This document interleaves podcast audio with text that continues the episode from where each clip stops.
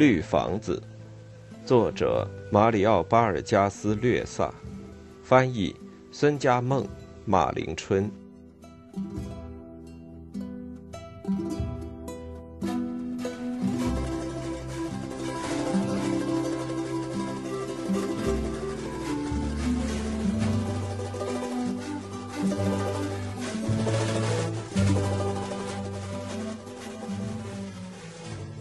给帕特利西亚。第三步，直到小艇在河上变成一个白点，中尉才停止挥手送别。警察们扛起箱子上了码头，到了圣玛利亚德涅瓦镇的广场停了下来。警长向山丘方向指了指，在长有树木的沙丘中间，有几堵白墙和新板屋顶在闪闪发光。中尉，那就是传教所。那石块棱棱的斜坡上没有居民，人们称之为某某宿舍，修女们就住在那里。左边是小教堂。当地的土著在镇上来来往往，川流不息。茅屋顶是用棕榈叶铺的，看上去就像一件戴兜帽的大斗篷。几个满身泥垢、无精打采的妇女。在两棵光秃秃的树干下磨着什么？一行六人继续走着，军官转向警长。连跟西普里亚诺中尉谈几句话的时间都没有，他为什么不多留一会儿，向我介绍介绍情况呢？他要是不搭这班船走，就得再等一个月。中尉，西普里亚诺中尉想离开此地，想的都快发疯了。您别担心，我一会儿功夫就能把情况给您介绍完。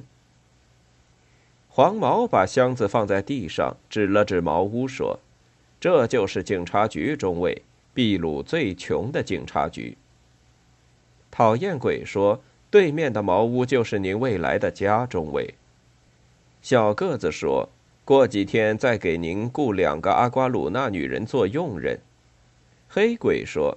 在这穷乡僻壤，唯独女仆多。中尉进门时，在房梁上挂着的国徽上敲了一下，发出一种金属的响声。茅屋的台阶没有栏杆，地板、墙板粗糙不平。第一间房里有几只藤椅，一张写字台，一面褪了色的小旗子。房间后部的门是敞着的。里屋有四只吊床、几支步枪、一个小炉子、一个垃圾桶，太寒碜了。中尉，您想喝啤酒吗？现在大概凉了。从早晨我们就把啤酒放在水桶里了。军官点点头。小个子和黑鬼走出了茅屋。这儿的镇长叫法比奥·古埃斯达，是吧？是的，是个和气的小老头。您还是等一下再去拜访他。现在他正在睡午觉呢。小个子和黑鬼拿着酒瓶和杯子回来了，几个人喝起了啤酒。警长为中尉的健康干杯。警察们向中尉打听利马的情况，中尉则想了解圣玛利亚德涅瓦的人事情况。某某人是谁？传教所的嬷嬷人品好不好？穷丘人是不是很难弄？好吧，晚上再谈。我想休息一会儿了。为了欢迎您的到来，给您向帕列德斯订了一份特菜，中尉。帕列德斯是酒店的老板，我们都在他的酒店里吃饭。黑鬼说，他还是个木匠呢。讨厌鬼说也是半个巫师，我们会把他介绍给您的。这个帕列德斯可是个大好人。众警察把箱子搬到对面的茅屋，军官打着哈欠，随着他们也走了进去。一进屋就倒在房间中央的大床上，用带睡意的声音打发走了警察。中尉身子也不抬，摘下军帽，脱掉鞋子。房间里布满了尘土。充满了劣质烟草气味，家具不多，一只衣柜、两条板凳、一张桌子、一盏灯吊在天花板上，窗子上装着铁条，望出去，只见妇女们仍在广场上磨着东西。中尉从床上站起来，里间屋是空的，有一扇门。他打开这扇门，只见地面要低两米，地上野草丛生，不远的外面就是一片森林。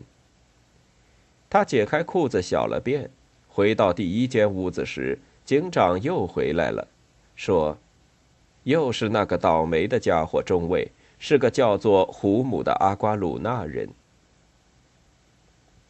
翻译说：“他说那个当兵的是魔鬼，净说谎，还说什么立马来的识字课本，立马政府先生。”阿雷瓦洛·本萨斯手搭凉棚，仰头望去，说：“这人倒不是个胆小鬼，汤胡里奥，他想让我们以为他疯了。”胡里奥·列阿德基摇摇头，表示不同意。也不尽然，他总是这一套。我都背下来了，这都是识字课本。那老识子把他的脑子灌糊涂了，谁他妈的听得懂？炙热的红太阳拥抱着圣玛利亚德涅瓦镇，聚集在卡皮罗纳树周围的士兵、土著和中间人，个个满头大汗，又是眨眼又是低语。马努埃尔·阿基拉用蒲扇扇着风：“您累了吧，汤胡里奥？”在乌拉库萨遇到不少麻烦吧？是有点累了，以后再慢慢跟你们谈。我现在要到传教所去一趟，一会儿就回来。本萨斯和阿基拉表示同意，说：“我们先到镇公所等您。”基罗加上尉和埃斯卡维诺已经去了。翻译说：“他说去乌拉库萨的人都放回来了，领水员逃走了。”还说什么乌拉库萨是祖国，见鬼！政府的旗帜等等。马努埃尔·阿基拉用扇子做盾牌挡着太阳，但还是被阳光照得直流泪。中尉慢慢的扣上裤扣，警长手插在裤袋里，在房中来回走着说：“他来过好几趟了，有一次西普里亚诺中尉都发火了，就吓唬了他一下。”后来这个土人就不来了。您瞧这个人多精明，他肯定知道西普里亚诺中尉要离开圣玛利亚德涅瓦，所以马上就来探探新来的中尉是不是支持他。军官系好鞋带，直起身来。这个人至少还可以打交道吧？警长的脸上露出犹疑的表情。人不太坏，就是太倔强，像头驴子。没有人能使他改变看法。这件纠纷是什么时候开始的？是胡里奥·利阿德基当镇长的时候，那时还没有警察局呢。中尉恼火的把茅屋门砰的一声关上，说：“简直令人不能忍受！我刚来还不到两小时就有事干，那穷求人不能等到明天再说吗？”翻译说：“班长，他说德尔加多班长是魔鬼，阿尔德缪上尉也是魔鬼。”罗伯托·德尔加多班长并没有生气，和士兵们一样笑嘻嘻的，几个当地土人也在笑。班长说：“让他说下去，让他把班长、上尉骂个痛快，让他说下去，看谁笑在最后。”翻译说：“班长。”他说他饿了，他头昏，肚子里直叫唤。他说他渴了，要不要给他点水喝？不要，让他去骂够吧。班长提高嗓门说：“谁要是给他吃的喝的，谁就得尝尝我的厉害。”把这话翻给圣玛利亚德涅瓦镇的全体土著听。他们表面装疯卖傻，笑嘻嘻的，内心不定多恨我呢。翻译说：“班长，他还在骂什么婊子养的，什么埃斯卡维诺是魔鬼。”士兵们光是笑，偷眼望着班长。班长说：“好极了，好极了，让他再骂一回娘，等把他放下来，有他好受的。”一个棕色皮肤的瘦个子摘下草帽迎了上来，警长做了介绍：“中尉，这就是阿德莲涅维斯，他会讲阿瓜鲁纳话，有时就给我们当翻译，是本地区最好的领水员，是两个月前开始为警察局工作的。”中尉和涅维斯握握手，黑鬼、小个子、讨厌鬼和黄毛离开写字台说：“中尉，那就是他。”那个土人，我们这儿的人把穷丘人都叫土人。中尉微微一笑说：“我还以为土人都把头发留得长长的，一直拖到脚下呢，没想到却看见了一个秃子。几根发丝覆盖着胡母的秃头，一道笔直的疤痕直贯他那狭窄的前额。他身材粗壮，中等个子。”穿着从腰及膝的软哒哒的围裙，无毛的胸上刻着一个紫色的三角形，中间串着三个匀称的圆盘，颧骨上画着三道平行直线，嘴角两旁也刺着两个小小的黑色十字叉。他神色安详，但黄眼珠里闪烁着半带狂热的桀骜不驯的光芒。自从他的头被剃光以后，他一直还自己继续剃。事情很怪，他们最恨人们动他们的长头发了。众位，领水员聂威斯能解释这是为什么？长发对他们来说是一种骄傲。几个人一面谈论，一面等着胡母走近。警长说：“这回看看唐阿德莲能不能同他讲通。上次是巫师帕列德斯当的翻译，谁也听不懂。”讨厌鬼说：“那位酒店老板冒充懂得阿瓜鲁纳语，其实不是那么回事，一窍不通。”聂维斯跟胡母比比划划咕哝了一阵，说：“他说不归还抢走的东西，他是不能回乌拉库萨的。他虽然很想回去，但他自己剪了头发，想回去也回不成。”黄毛说：“这不是疯子干的事吗？”中尉说。是的，让他说明一下，他到底要人们归还给他什么东西？领水员聂维斯走进阿瓜鲁纳人，指着中尉，连笔带画的咕哝了几句。胡母动也不动地听着，突然又是点头又是吐唾沫。别吐了，这不是猪圈。告诉他不要吐唾沫。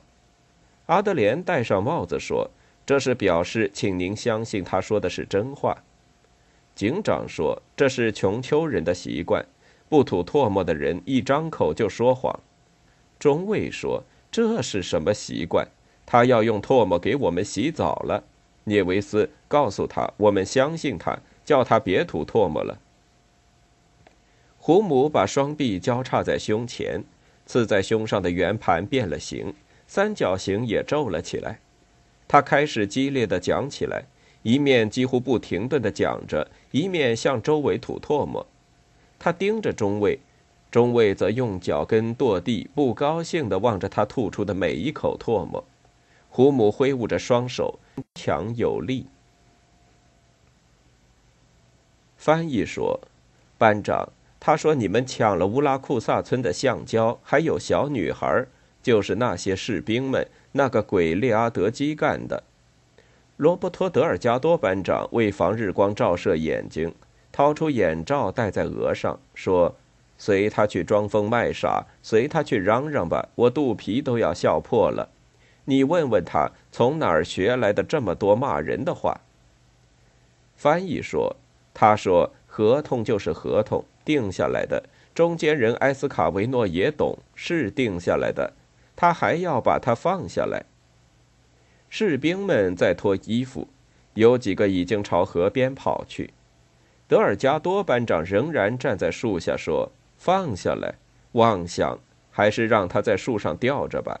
你应该感谢阿尔德缪基罗加上尉，他是个好人，你全靠了他。你应该记他一辈子。你怎么不骂娘了？告诉他，有种的就当着他乡亲的面继续充好汉。”翻译说。班长，他又骂婊子养的了。再骂一句，叫他再骂一句娘。我班长待在此地，就是听他骂娘的。中尉把脚一翘，头一仰，说：“简直是一派无头无尾的胡言乱语。这位可爱的人儿到底说的是什么识字课本？是一种带图画的书，向土人灌输爱国主义的。现在镇公所里还有几本，都叫虫给蛀了。唐法必要可以拿给您看的。”中尉犹豫不决地看着几个警察。这时，阿瓜鲁纳人和阿德连涅维斯用不高不低的声音叽咕地交谈着。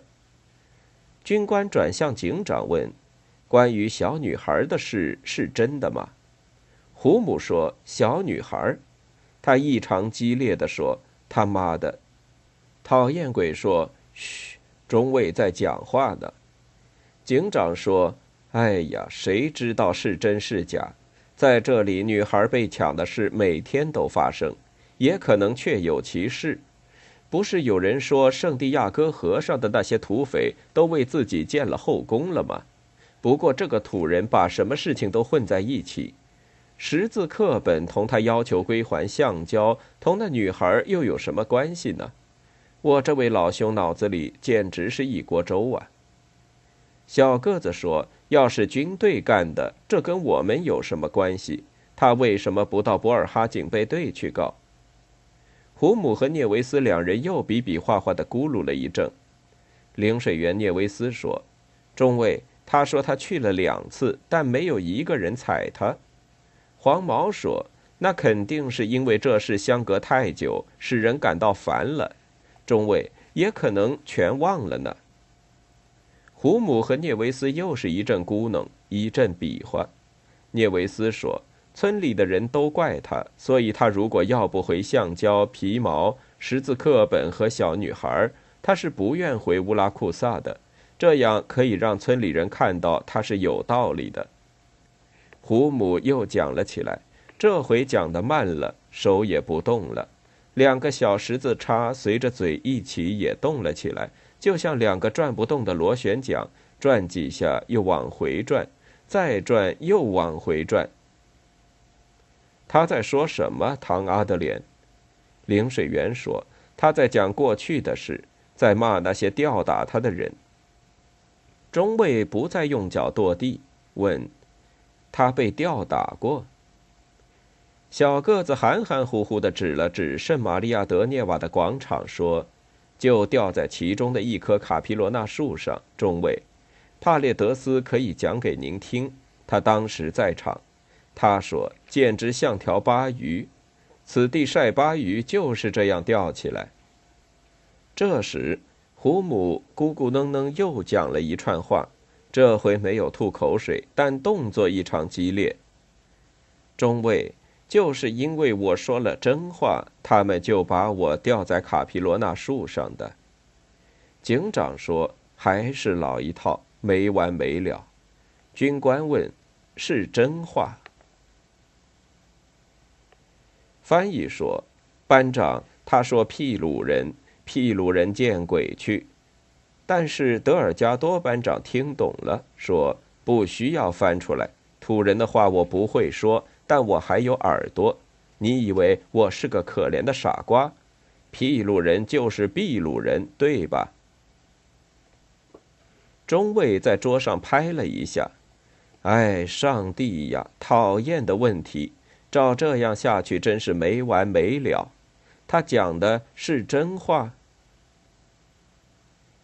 翻译说：“班长，他说吊打比处死还痛苦。”还说什么鲍尼诺·佩雷斯、特奥费洛·卡尼阿斯，我也不懂，但是德尔加多班长却懂。他说，那是两个颠覆者的名字。他说出这两个人的名字也没用，他们都走掉了，否则也得把他们吊起来。黑鬼坐在写字台的边上，另外三个警察仍然站着。他们说。这是为了惩罚他一下，所有当兵的和中间人都冒火了，都想控告那两个人。后来还是当时的镇长胡里奥·列阿德基先生拦住了。那两个家伙是什么人？没再来过吗？中尉似乎是两个煽动者，但伪称是教师。乌拉库萨人听了他们的话，就蛮干起来，敲了一个向他们购买橡胶的中间人的竹杠。讨厌鬼说：“就是那个叫埃斯卡维诺的。”胡姆说：“埃斯卡维诺。”他大叫一声：“鬼东西！”军官说：“冷静点，涅维斯，叫他住口。”这个人现在在哪里？可以跟他谈谈吗？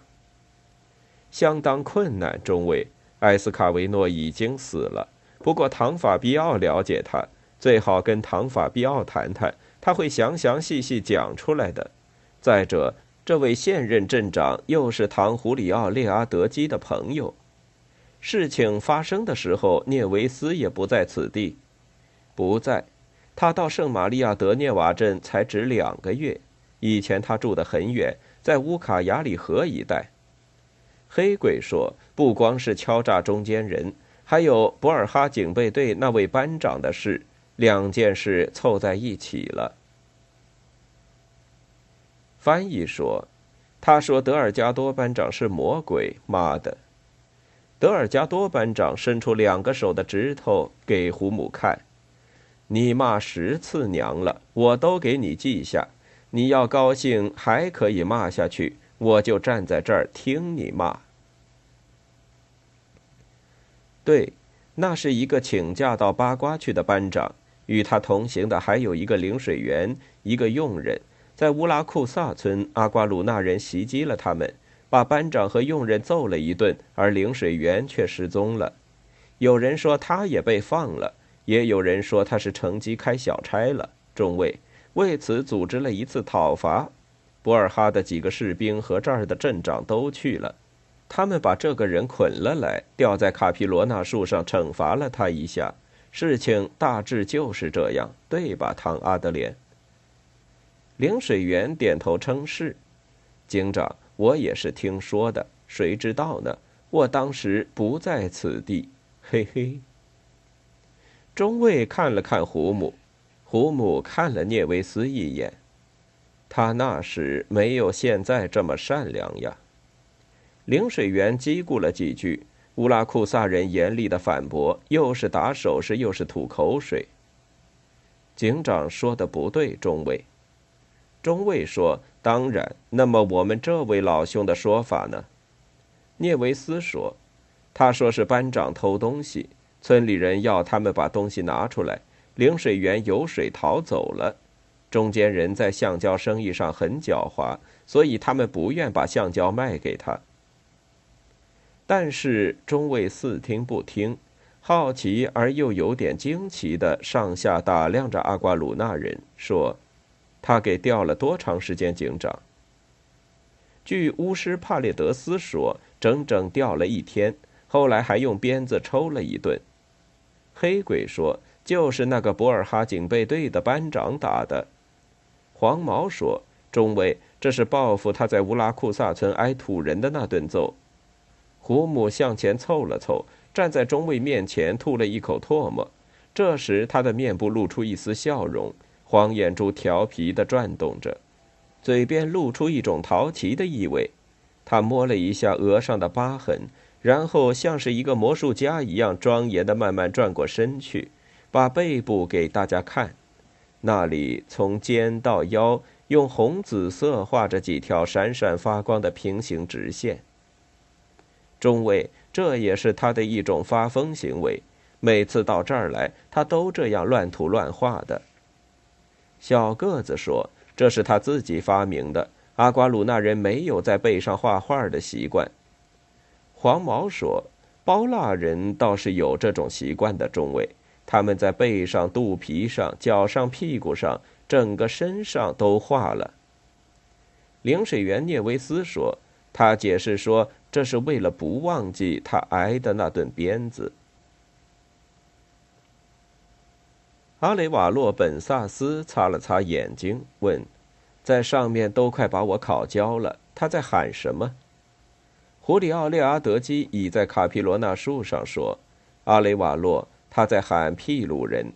一路上他一直骂屁鲁人。”罗伯托·德尔加多点点头说。先生，他把所有的人全骂到了，上尉、镇长，连我也骂，火气怎么也消不下来。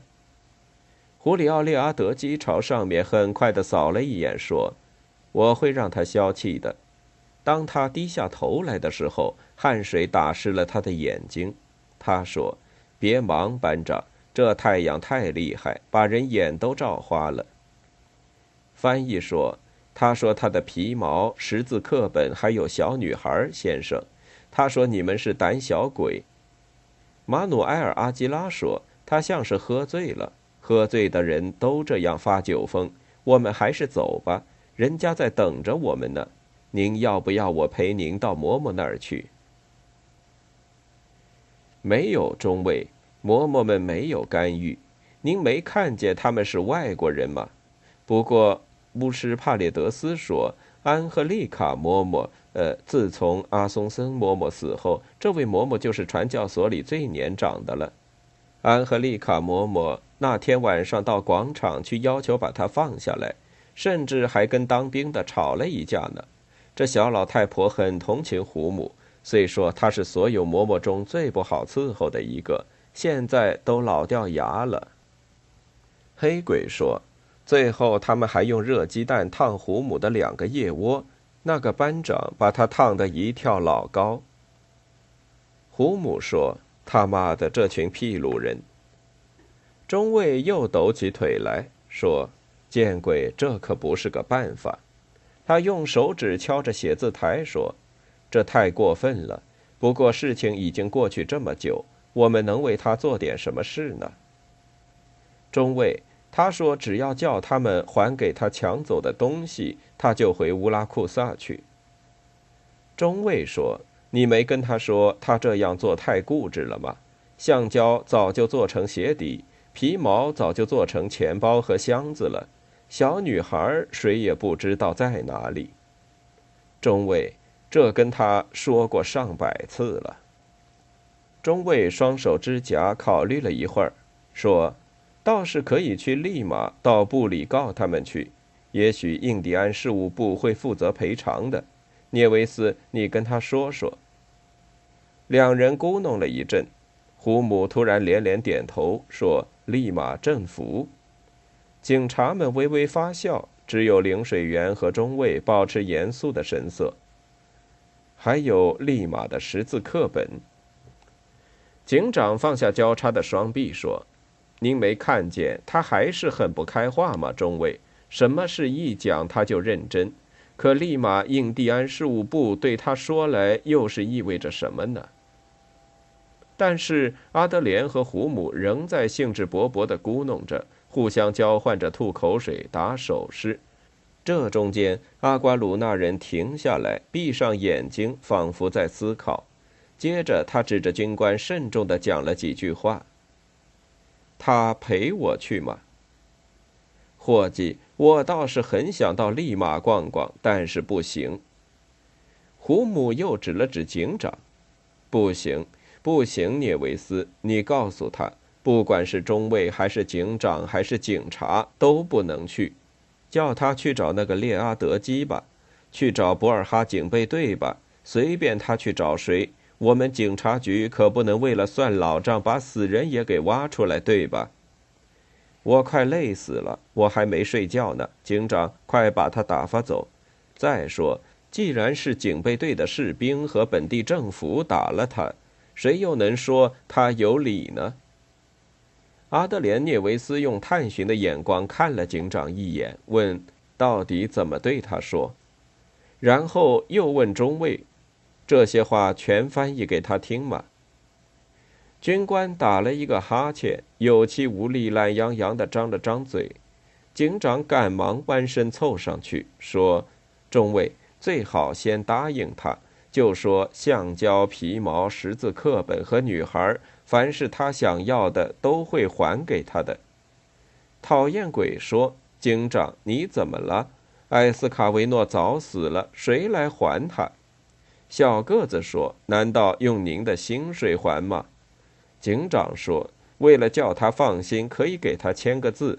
西普里亚诺中尉就这么干过几次，还挺管用的，在一张纸片上盖一个印就行。就可以对他说：“好了，你现在拿这个文件去找列阿德基先生，找那个魔鬼埃斯卡维诺，叫他们把东西都还给你。”黑鬼说：“这不是开玩笑吗，警长？”中尉也表示这么干不行。再说，我也不愿为一件隔了这么久的事签字。警察说：“拿张报纸也行，假装签个字。只有这么办，他才能放心的回去。”这些土人虽说很固执，但别人说什么，他们就信什么。这样，他为了找到埃斯卡维诺和列阿德基先生，就得用几个月的时间。好了，现在给他点吃的，叫他走吧，谁也别去碰他。上尉，请您自己对他说。上尉说：“是，唐胡里奥。”上尉叫过班长：“你听见没有？惩罚完了，别再碰他了。”胡里奥·列阿德基说。现在重要的是叫他回乌拉库萨去，从此不要再打士兵，不要再欺骗中间人。乌拉库萨人要是老老实实的，我们也会老实。乌拉库萨人如再不老实，就不能怪我们了。把这话翻给他听。警长哈哈大笑，整个圆脸都显得快活起来。他说：“中尉，我跟您说什么来着？”是的，我们总算摆脱他了，但我不喜欢这样，我不习惯采取这种手腕。讨厌鬼说：“山区不是利马，在这儿必须学会跟穷丘人打交道。”中尉站起身来说：“警长，这麻烦事搞得我头昏脑胀的，天塌下来也别叫醒我。睡觉前不想再喝点啤酒了吗？不喝了。”给您准备一盆洗澡水，等等再说吧。中尉向众警察举手行礼后就出去了。